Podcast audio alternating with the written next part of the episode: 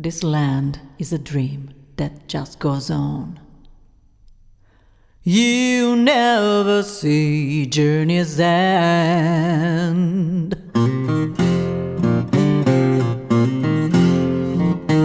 Never reach a final station.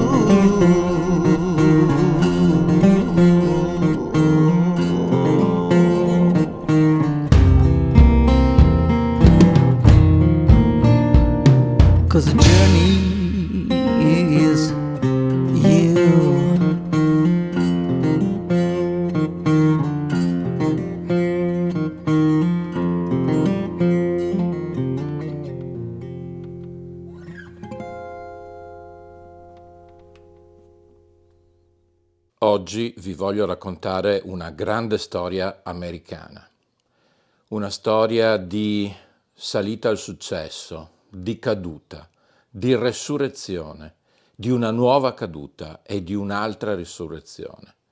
È la storia di Johnny Cash, ovvero il più grande di tutti, il più grande cantore dello spirito più profondo, più intimo, più genuino della grande America, quella grande America che io fin da piccolo ho imparato ad amare. L'America dei grandi valori, l'America delle opportunità, delle opportunità spesso tradite, ma anche l'America che per prima ha saputo valorizzare il concetto di libertà, di libertà individuale. È durato non molto, però è stato sufficiente a instillare in tutti gli americani questo anelito alla ricerca e identificazione di se stessi e non solo e non tanto nell'aspetto materiale, ma proprio nell'aspetto spirituale. E in questo Johnny Cash ne è la prova lampante. Johnny Cash e la sua vita rappresentano tutte le contraddizioni dell'America, ma anche appunto lo spirito profondo, lo spirito per cui valeva la pena lottare. Johnny Cash nasce in una famiglia poverissima. Nasce nel 1932 nel profondo sud, nello stato dell'Arkansas, e la sua famiglia, suo padre in particolare, era poco di più di uno schiavo, era un mezzadro, eh, nell'accezione forse più medievalistica del termine. Quindi era un contadino, un agricoltore, che aveva una piccola casa di campagna, il minimo di sussistenza per vivere, un tozzo di pane, un po' di cibo, un tetto sopra la testa e tutto questo era sempre messo in discussione dalla sua capacità di raggiungere la quota di cotone che lui eh, era deputato a coltivare e raccogliere nei campi che gli erano stati affidati in gestione dal proprietario terriero. È proprio né più né meno di quella che era la mezzadria in epoca medievale. Quindi un'attività, ripeto, appena un gradino sopra quella della schiavitù, perché questo massacrante lavoro, perché le quote da raggiungere erano sempre un pelino più alte delle possibilità umane, dicevo, questo tipo di lavoro garantiva la sussistenza e veramente quasi nulla di più che la sussistenza. Il contraltare di tutto questo era la sostanziale frustrazione, la sostanziale ricerca dell'oblio, spesso nell'alcol, problema in cui si dibatteva il padre di Johnny Cash, Ray Cash. Ray Cash, nato nel 1897 e un uomo che aveva vissuto la Grande Depressione nel pieno della sua giovinezza e nonostante questo aveva dato alla luce ben sette figli. Johnny era il secondo. Il primo era Jack, Jack, il figlio perfetto, il primogenito, eh, quello che studiava, era diligente a scuola, sapeva a memoria tutti i libri delle sacre scritture, vista la sua aspirazione a diventare un pastore predicatore. Aspirazione indotta anche dalla grande religiosità della madre, della moglie di eh, Ray Cash, la madre Carrie Clovery, che era anche una discreta cantante e eh, anche istruttrice del coro della chiesa battista che frequentavano. Il piccolo Johnny che in realtà non si chiamava Johnny, ma si chiamava JR, il vero nome di Johnny Cash è JR, due lettere, JR. Dicevo, il piccolo JR era invece un po' il figlio, se vogliamo, ribelle, più piccolo di tre anni rispetto a Jack, vedeva comunque in Jack il suo mito, il suo punto di riferimento. Se Jack era bravo a scuola, era bravo nelle mansioni pratiche, era bravo nell'aiutare il padre a raccogliere il cattone nei campi o a fare i piccoli lavoretti per i concittadini, per raggranellare qualche centesimo per integrare la eh, magra paga della famiglia, dicevo, se Jack era il figlio perfetto, Johnny era visto un po' invece come il ribelle, il taciturno, l'introverso, quello che amava la musica. Infatti se Jack conosceva le sacre scritture a memoria, Johnny invece conosceva tutti gli inni che si cantavano in chiesa e gli veniva molto naturale questa funzione di cantante. Ebbene, proprio per questo motivo, questa naturale predisposizione alla musica, eh, il piccolo JR era eh, attaccatissimo all'unico oggetto di lusso presente nella casa, ovvero la radio.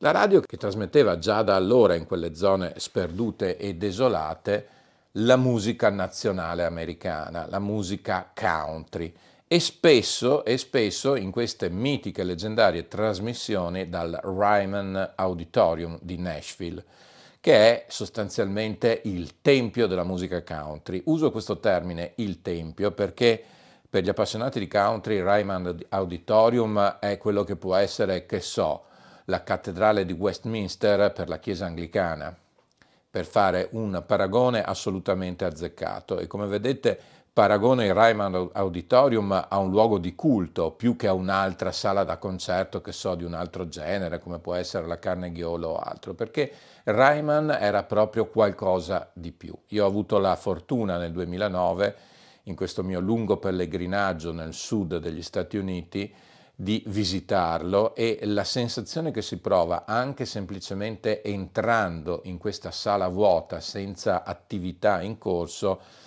è difficile da descrivere a parole, né più né meno della visita ai Sun Studios di Memphis, ma di questo parleremo fra un attimo. Allora, eh, cosa succede? La vita di Johnny Cash è segnata da due fatti, è segnata profondamente da due fatti che avvengono tutti nella più tenera età, quando lui aveva 12 anni, nel 1944. E da una parte è questa naturale attenzione predisposizione per la musica country, per la musica ascoltata alla radio e in particolare per una ragazzina poco più grande di lui che si chiamava June Carter. June Carter era la figlia di, eh, di, genitori che erano delle autentiche star del country ed era la sorella più piccola di Anita, che era l'erede accreditato della famiglia Carter come esponente della country music. La piccola June è stata letteralmente sbattuta su un palcoscenico, guarda caso, proprio del Ryman Auditorium, fin da piccolissima, fin da quando aveva 10-11 anni. Eh, Jack comincia ad ascoltarla quando lui ne aveva 12 e lei ne aveva 15 e diciamo così si innamora di questa figura che nemmeno conosceva in volto perché all'epoca non esisteva la diffusione delle immagini, tantomeno in quei luoghi sperduti e dimenticati.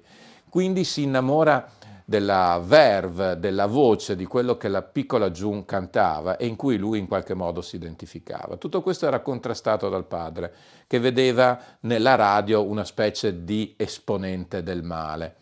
Padre, ripeto, uomo tormentato, alcolizzato, combattuto fra i dilemmi di un'esistenza di cui non vedeva il capo, non vedeva il senso, non vedeva il fine. Nel 1944 succede quindi questo, da una parte questa sorta di ideale platonico innamoramento verso la piccola June e tutto quello che rappresentava, dall'altra la tragedia, la morte tragica, drammatica del fratello Jack che viene praticamente eh, travolto da una sega circolare mentre stava facendo uno dei tanti lavoretti certamente non adatti a un ragazzino ma che appunto lui faceva per il vicino di turno per, ripeto, raggranellare qualche centesimo in più. La morte del fratello Jack lo segnerà indelebilmente perché era la perdita di questo punto di riferimento e anche perché in qualche modo il padre che vedeva in Jack, il figlio prediletto, il motivo di riscatto sociale e quindi alla fine il fine stesso della propria vita, eh, con questa perdita definitivamente, come si dice, perde la terra sotto i propri piedi. E eh, in modo assolutamente crudele finisce per colpevolizzare l'altro figlio rimasto, quel figlio che lui non aveva mai inquadrato perfettamente, che capiva che in qualche modo non voleva seguire il solco tracciato della schiavitù, permettetemi questa espressione forte, della vita sui campi, che per l'appunto era l'unica frontiera, l'unico confine che i lavoratori di quell'epoca e di quelle terre vedevano in quel momento.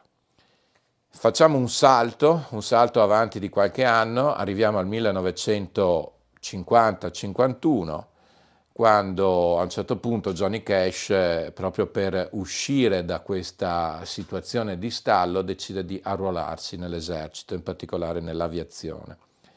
Eh, viene assegnato a un centro radio, lui era deputato a intercettare i, i messaggi in codice del grande nemico del momento, ovvero della Russia.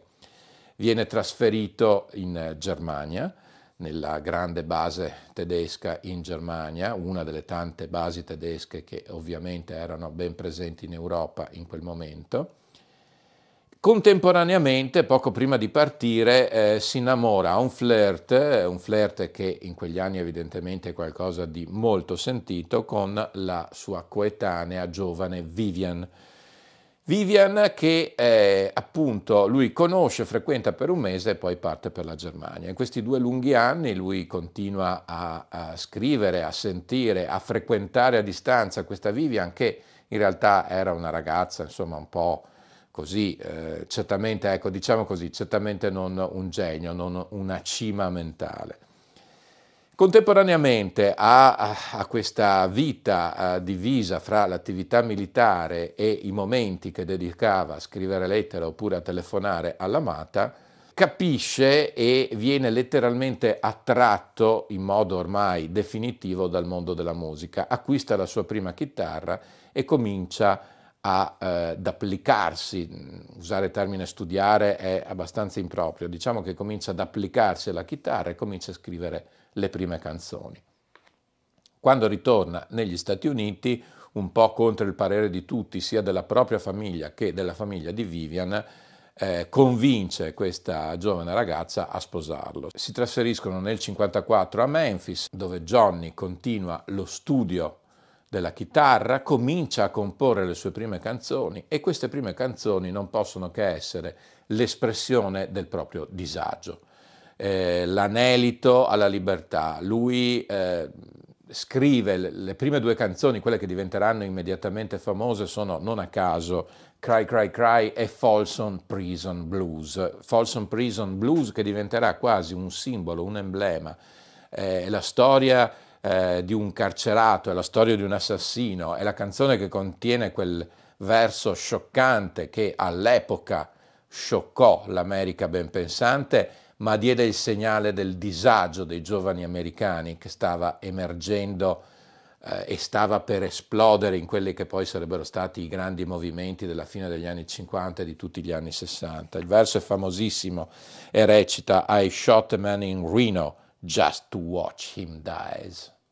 Capite bene che in quel momento un verso di questo tipo non poteva non lasciare il segno in tutti gli estremi possibili che questo segno poteva marcare negli ascoltatori americani.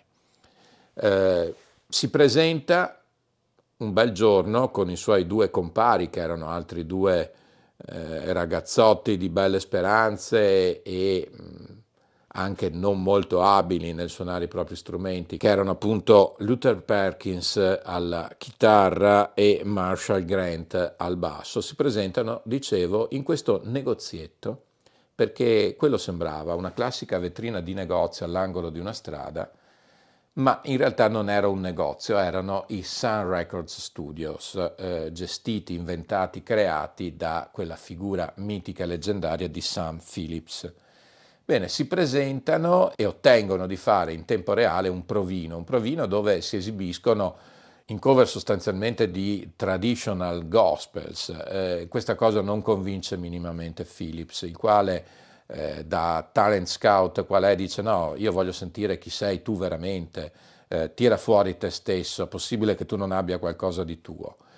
La leggenda narra naturalmente che sia andata così, poi nel, nello specifico magari è andata un po' diversamente, però eh, le sacre fonti dicono che sia andata così. E infatti è andata che Johnny, anche contro il parere un po' eh, così eh, preoccupato dei suoi compagni, decide di cantare Cry, Cry, Cry, cioè quello che poi diventerà il suo primo successo e San Phillips capisce subito di essere davanti a un talento incredibile, un talento, un talento nella scrittura, nella scrittura musicale, eh, sempre caratterizzata da ritmi anche lenti ma incalzanti, questa dimensione della locomotiva, no? che è un, un filo rouge, un tema che continuerà e si reiterà nel corso della storia della musica americana.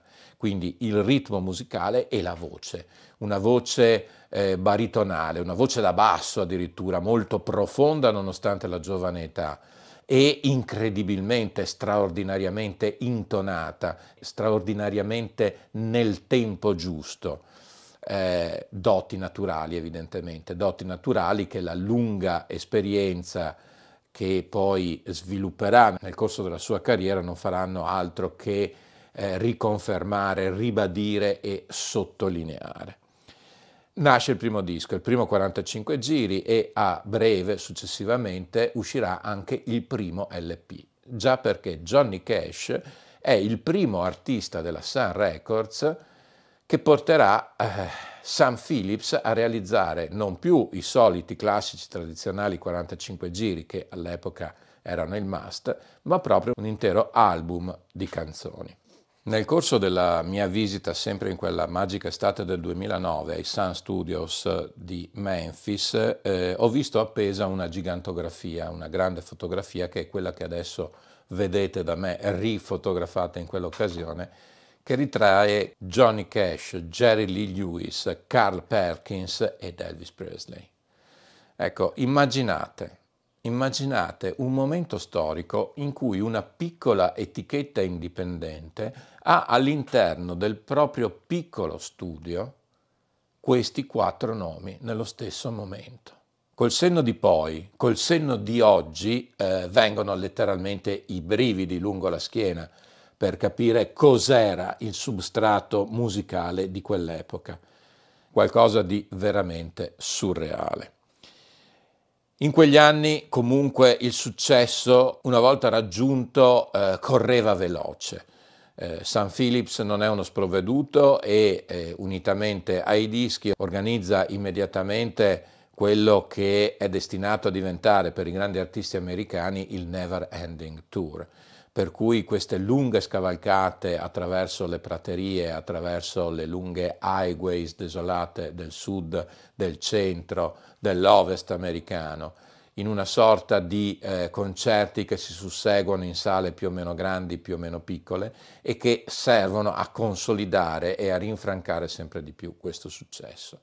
Lo spirito interno di Cash resta sempre lo spirito del ribelle, lo spirito tormentato, la figura del giovane fratello perduto in tenerissima età, di cui il padre in qualche modo lo ha anche a livello subliminare colpevolizzato, non lo abbandonerà mai.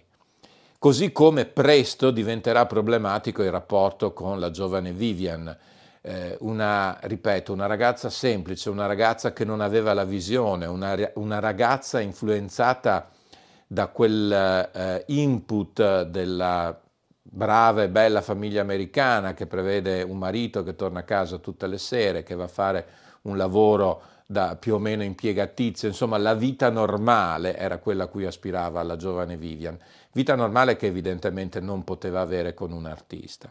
Infatti il matrimonio si trascina fino al 1967 in modo veramente eh, sempre più problematico per arrivare appunto a un brutto, doloroso divorzio nel 67. E la vita che Johnny fa è comunque una vita al limite, una vita che lo porta presto ad abusare di eh, sostanze chimiche, sostanzialmente antidolorifici, eccitanti, calmanti, cioè tutta una sequela di chimica volta a tamponare le inquietudini interiori e comunque l'innegabile stress dell'attività di un artista che è sul palcoscenico tutti i santi giorni. Queste due cose, questa sua sempre più marcata dipendenza dalle sostanze, questo spirito ribelle, questo problema con la famiglia, lo porterà alla prima clamorosa caduta. Attorno alla metà degli anni 60 Johnny Cash, dopo aver raggiunto successi, ripeto, incredibili, milioni di copie vendute, l'attivazione del Johnny Cash Show, l'incontro inizialmente fortuito e poi invece consolidato nel tempo a livello inizialmente professionale proprio con June Carter, che eh, diventerà un membro quasi stabile del Johnny Cash Show, Insomma, tutte queste cose, questi cambiamenti eh, lo portano veramente a un passo dal baratro, dalla caduta senza ritorno. Come ne uscirà? Ne uscirà nel 1968 e grazie proprio a June Carter, la quale dopo a sua volta una vita certamente non facile, anche se più dorata di quella di Johnny, dopo aver superato due matrimoni fallimentari, letteralmente finisce per diventare la compagna da una parte e la nuova mamma dall'altra, verrebbe da dire, del giovane perduto Johnny Cash. Sarà lei ad aiutarlo a disintossicarsi, lo riporterà, come si dice, sulla retta via della fede, perché eh, June Carter e la sua famiglia, come moltissimi americani, erano devoti e quindi eh, lo riporterà nelle chiese, lo riporterà a cantare gli inni che cantava da piccolo. Insomma, lo rimetterà in strada in sesto. In questo, eh, in questo momento storico, proprio nel 1968, accade anche un momento epocale, letteralmente uno spartiacque nella sua carriera artistica musicale.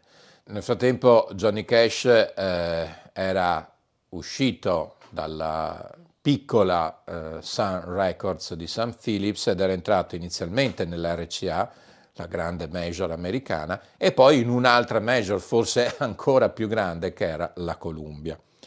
Eh, proprio negli anni Columbia vive questa, questa fase di declino e decadenza, ma cosa succede nel 1968 quando lui finalmente era stato eh, ripreso per i capelli dalla, dalla nuova moglie June, perché infatti lui poi si sposerà con June Carter nel 1968 stesso, ha quest'idea, quest'idea che eh, serve in qualche modo a coronare e al tempo stesso a esorcizzare questa sua ossessione di ribellione, ovvero ha l'idea di portare la sua musica all'interno di un carcere di massima sicurezza. Va quindi a New York e propone questa idea di registrare un disco dal vivo all'interno del carcere di Folsom. Ricordate il suo primo successo, Folsom Prison Blues. Ecco, lui decide di andare veramente nel carcere di Folsom a portare la sua musica e subito dopo a stretto giro nell'altro grande carcere di, di massima sicurezza che era San Quintino. i dirigenti della Columbia sono assolutamente contrari, non riescono a vedere, come spesso accade, un palmo oltre il loro naso e a quel punto Cash, che comunque era forte di un successo personale veramente importante, dice va bene, io vado, faccio questo concerto, lo registro a spese mie, vi porto i nastri, se vi piacciono li pubblicate, se no me li pubblicherò io. E con questa forza, con questa eh, corsa da locomotiva ancora una volta, va nel carcere di Folsom e realizza questo concerto memorabile che andrà su questo disco che diventa, a mio parere, a mio personale parere, uno dei dieci dischi più importanti della storia della discografia e non aggiungo altro. Eh, il live al Folsom Prism di Johnny Cash rappresenta tutto e il suo contrario, rappresenta il male, rappresenta il bene, rappresenta la caduta e la redenzione. Eh, c'è tutta la storia dell'America dentro quel disco, che è la storia dell'Occidente libero. È, qualcosa che trascende, che trascende e quindi per me quello è uno dei dieci dischi più importanti della storia punto, a prescindere dal genere. Quindi, se non lo conoscete, scopritelo, se non ce l'avete, compratelo, non posso dire nient'altro al riguardo. In quella prima metà degli anni 60 c'è un altro momento che delinea la grandezza assoluta di Johnny Cash, ovvero il suo incontro con Bob Dylan, o verrebbe da dire l'incontro di Bob Dylan con Johnny Cash, già perché Bob Dylan, quel personaggio schivo, solitario, assolutamente e decisamente egocentrico, ha avuto nella sua vita sostanzialmente due grandi miti, che sono stati Woody Guthrie prima da una parte e Johnny Cash poi dall'altra. Con Johnny Cash arriverà a realizzare un sodalizio importante, realizzarono ben 20 canzoni insieme in un album leggendario e in un disco decisamente particolare, contrastato, non amato in modo particolare dai seguaci di Dylan, che è Nashville Skyline, cioè il suo momento country per così dire, c'è questo mitico e leggendario duetto registrato nello stile buona la prima fra appunto lo stesso Dylan e eh, Johnny Cash in quel brano bellissimo che è The Girl from the North Country.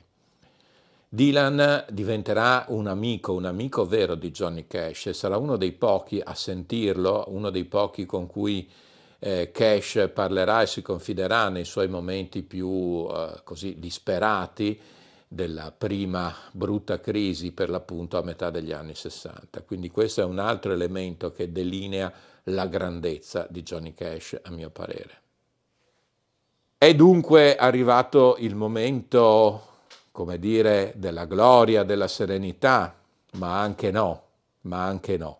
Quello che ti segna da bambino ti segnerà per sempre. Purtroppo questa è una regola che tende a replicarsi all'infinito in ogni latitudine del mondo.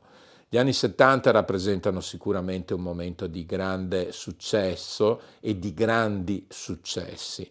Un'altra caratteristica importante di Johnny Cash, che è addirittura sorprendente, è come da un punto di vista politico lui sia stato amico, abbia avuto rapporti positivi e sia stato stimato da almeno quattro presidenti degli Stati Uniti d'America. E questi eh, bipartisan, come dire, fossero essi democratici o repubblicani famoso il suo incontro nel 1972 con Richard Nixon, ma poi con Jimmy Carter, con Ronald Reagan, eh, lui George Bush, lui li ha incontrati e frequentati tutti indifferentemente. E questo in nome e in virtù del suo essere cittadino americano. Un altro elemento che io non posso non ricordare è che il semplice ricordo, un po' mi fa commuovere, è il grande impegno che Johnny Cash ha avuto nei confronti dei nativi americani. Per eh, lunghi anni ha combattuto la battaglia dei nativi americani, non a caso comprendendo come il nativo americano rappresentasse l'esaltazione massima del concetto di libertà a cui gli invasori, diciamo così, i coloni occidentali avrebbero dovuto aspirare, ma come ben sappiamo invece popolo nativo massacrato, calpestato in una delle mille contraddizioni di, questa, di questo nuovo mondo incalzante. Bene, Johnny Cash si è sempre schierato dalla parte dei nativi e questo è un altro elemento per me veramente fondamentale. Dicevo anni 70 magici, Johnny Cash Show che eh, galoppa e diventa veramente un punto di riferimento assoluto e il Wyman Auditorium diventa la sua casa. Negli anni 80 tuttavia questo successo, questo ritmo incessante lo fa ripiombare progressivamente nella grande scimmia della dipendenza, dipendenza dai farmaci, dipendenza dall'alcol. Gli anni 80, in particolare fra la metà degli anni 80, fra l'85 e i primi anni 90, sono segnati indelebilmente da queste dipendenze e anche di conseguenza inevitabile da una serie di malanni fisici che lo porteranno ad avere problemi di deambulazione, di comunicazione, eh, anche un episodio banale come la cura di un dente malato eseguita in modo non corretto gli porterà ad avere una sorta di distorsione del, del, suo sguardo, di smorfia indelebilmente marcata sulla sua mascella. Ecco, tutto questo sembra che eh, lo stia portando definitivamente al, all'oblio a una caduta e a una fine mesta di una vita caratterizzata da alti e bassi, ma all'insegna di questo talento incredibile e degli incredibili successi che era riuscito ad ottenere. Ma la storia dell'America, il paradigma dell'America ci porta a una nuova resurrezione. Una nuova resurrezione che inizia nel 1994, quando lui ormai praticamente abbandonato dalla fama, messo da parte sostanzialmente da questo eh, mondo mediatico che sa amare ma anche calpestare in modo implacabile i propri idoli. Ecco, dicevo, in questo momento di quasi oblio eh, c'è un produttore, un grande produttore americano che risponde al nome di Rick Rubin, che decide letteralmente di andarlo a recuperare dalle sue macerie e gli propone questa serie lunghissima di nuove registrazioni dei suoi grandi successi, rivestiti magari con un sound nuovo, eh, aggiornati anche come qualità della registrazione, e nasce il progetto del, degli American Recordings progetto che eh, occuperà praticamente otto anni, da quel 1994 fino eh, quasi alla soglia della sua, della sua, morte, che avverrà nel 2003. Eh, questi sei dischi più uno rappresentano la summa, rappresentano il riassunto, la sublimazione della sua storia, della sua vicenda umana e della sua vicenda artistica. Il tutto, ripeto, filtrato e permeato dalla sensibilità incredibile di quello che è stato uno dei più grandi produttori musicali americani, appunto Rick Rubin, un produttore sensibile innanzitutto all'aspetto musicale, attento all'interfaccia con l'artista, ma anche attento, guarda caso, alla scelta dei suoni, alla bontà dei suoni, ai suoni giusti per rappresentare al meglio quelle musiche eh, ormai eh, iconiche, leggendarie, che erano stati i grandi successi di Johnny Cash. All'interno di questi American Recordings ritroviamo anche alcuni monologhi, ce n'è uno in particolare che è emblematico, dove eh, Johnny Cash dichiara il suo amore per l'America e il suo amore verso le cose e le persone e i simboli dell'America che lui ama. Vi invito ad andare a cercarlo, lo trovate ovviamente qui su YouTube e dove lui dice eh, di amare le praterie, di amare le montagne, ma di amare Walt Disney e Topolino, di amare tutti i simboli dell'America positiva, dell'America per cui ha un senso combattere e dell'America che ha un senso di esistere, che aveva, mi verrebbe da dire perché oggi purtroppo di quell'America lì è rimasto poco. È rimasto poco a livello però eh, superficiale di visione, di conoscenza da parte eh, della maggior parte delle persone, ma in realtà c'è almeno un 50% dell'America, ovvero degli americani, che ancora è molto attaccato a questo ideale e io spero che quel 50% riesca ad avere presto la prevalenza sul 50% cattivo che sta invece trascinando l'America nel baratro del, dell'abominio ormai da tanto e tanto tempo.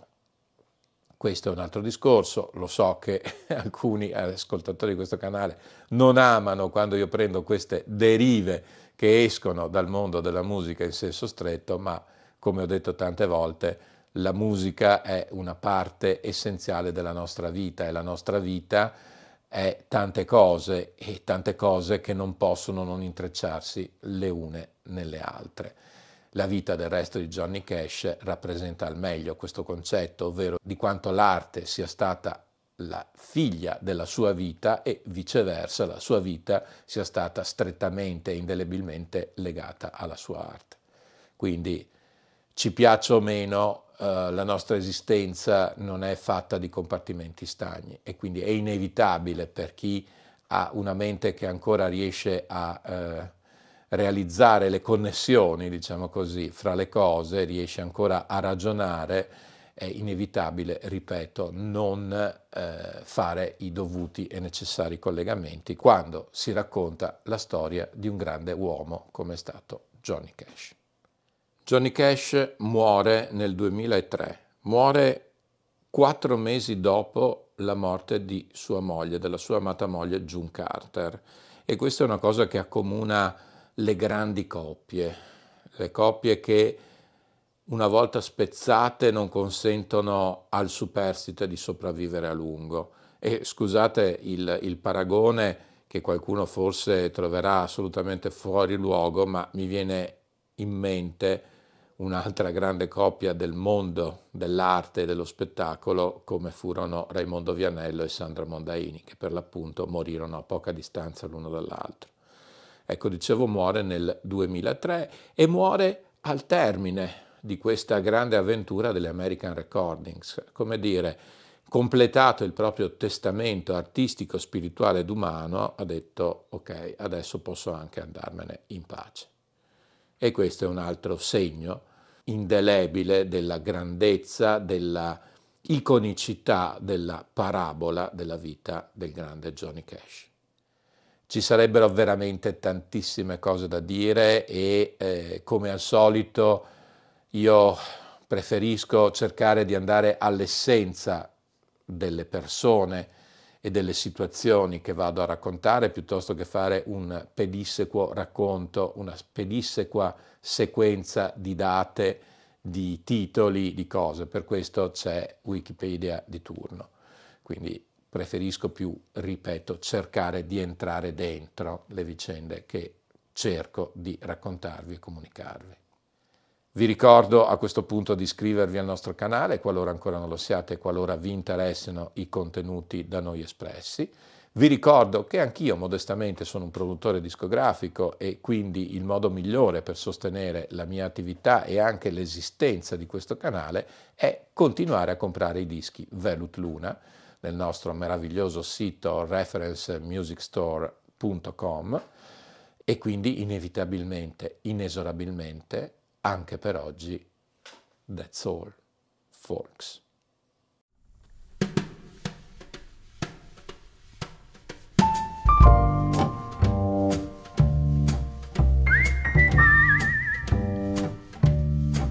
Was it Monday? I don't know, maybe so. Was it Tuesday? Who knows? Maybe yes. Or was it Wednesday? Why not? You always believed.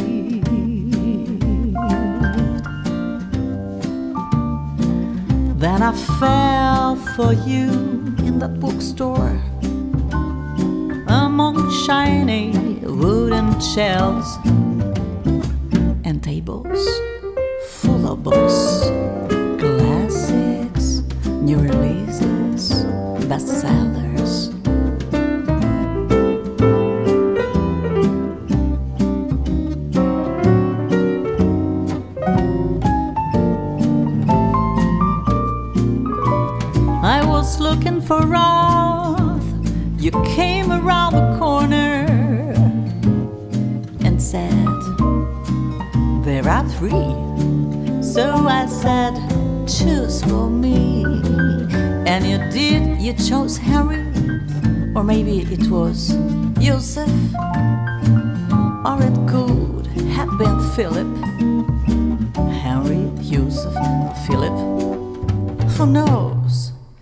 Was it Thursday? Can't say. Was it Friday? Not sure. Was it a Saturday? Hmm, not impossible. Well, now I can tell you.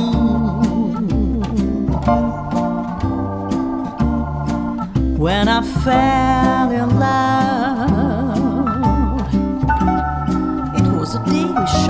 brass and orders, and we left with four tasty bagels. Do do day da dee lady do. Do do day da dee lady do. Lady do. Day do that lady.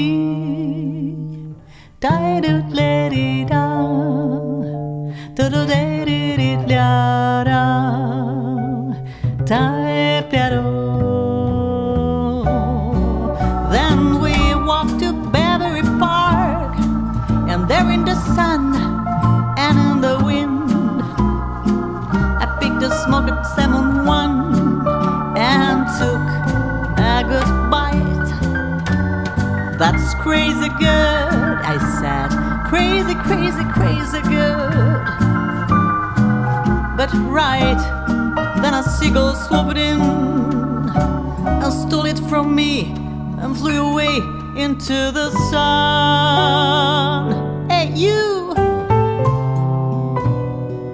You ran after it, pell mell. Give it back to her, you called.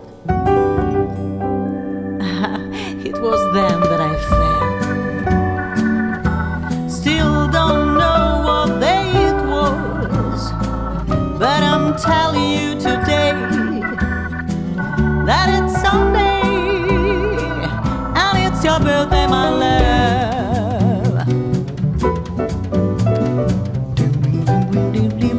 biddy. Sweet, there will be a bottle, yo.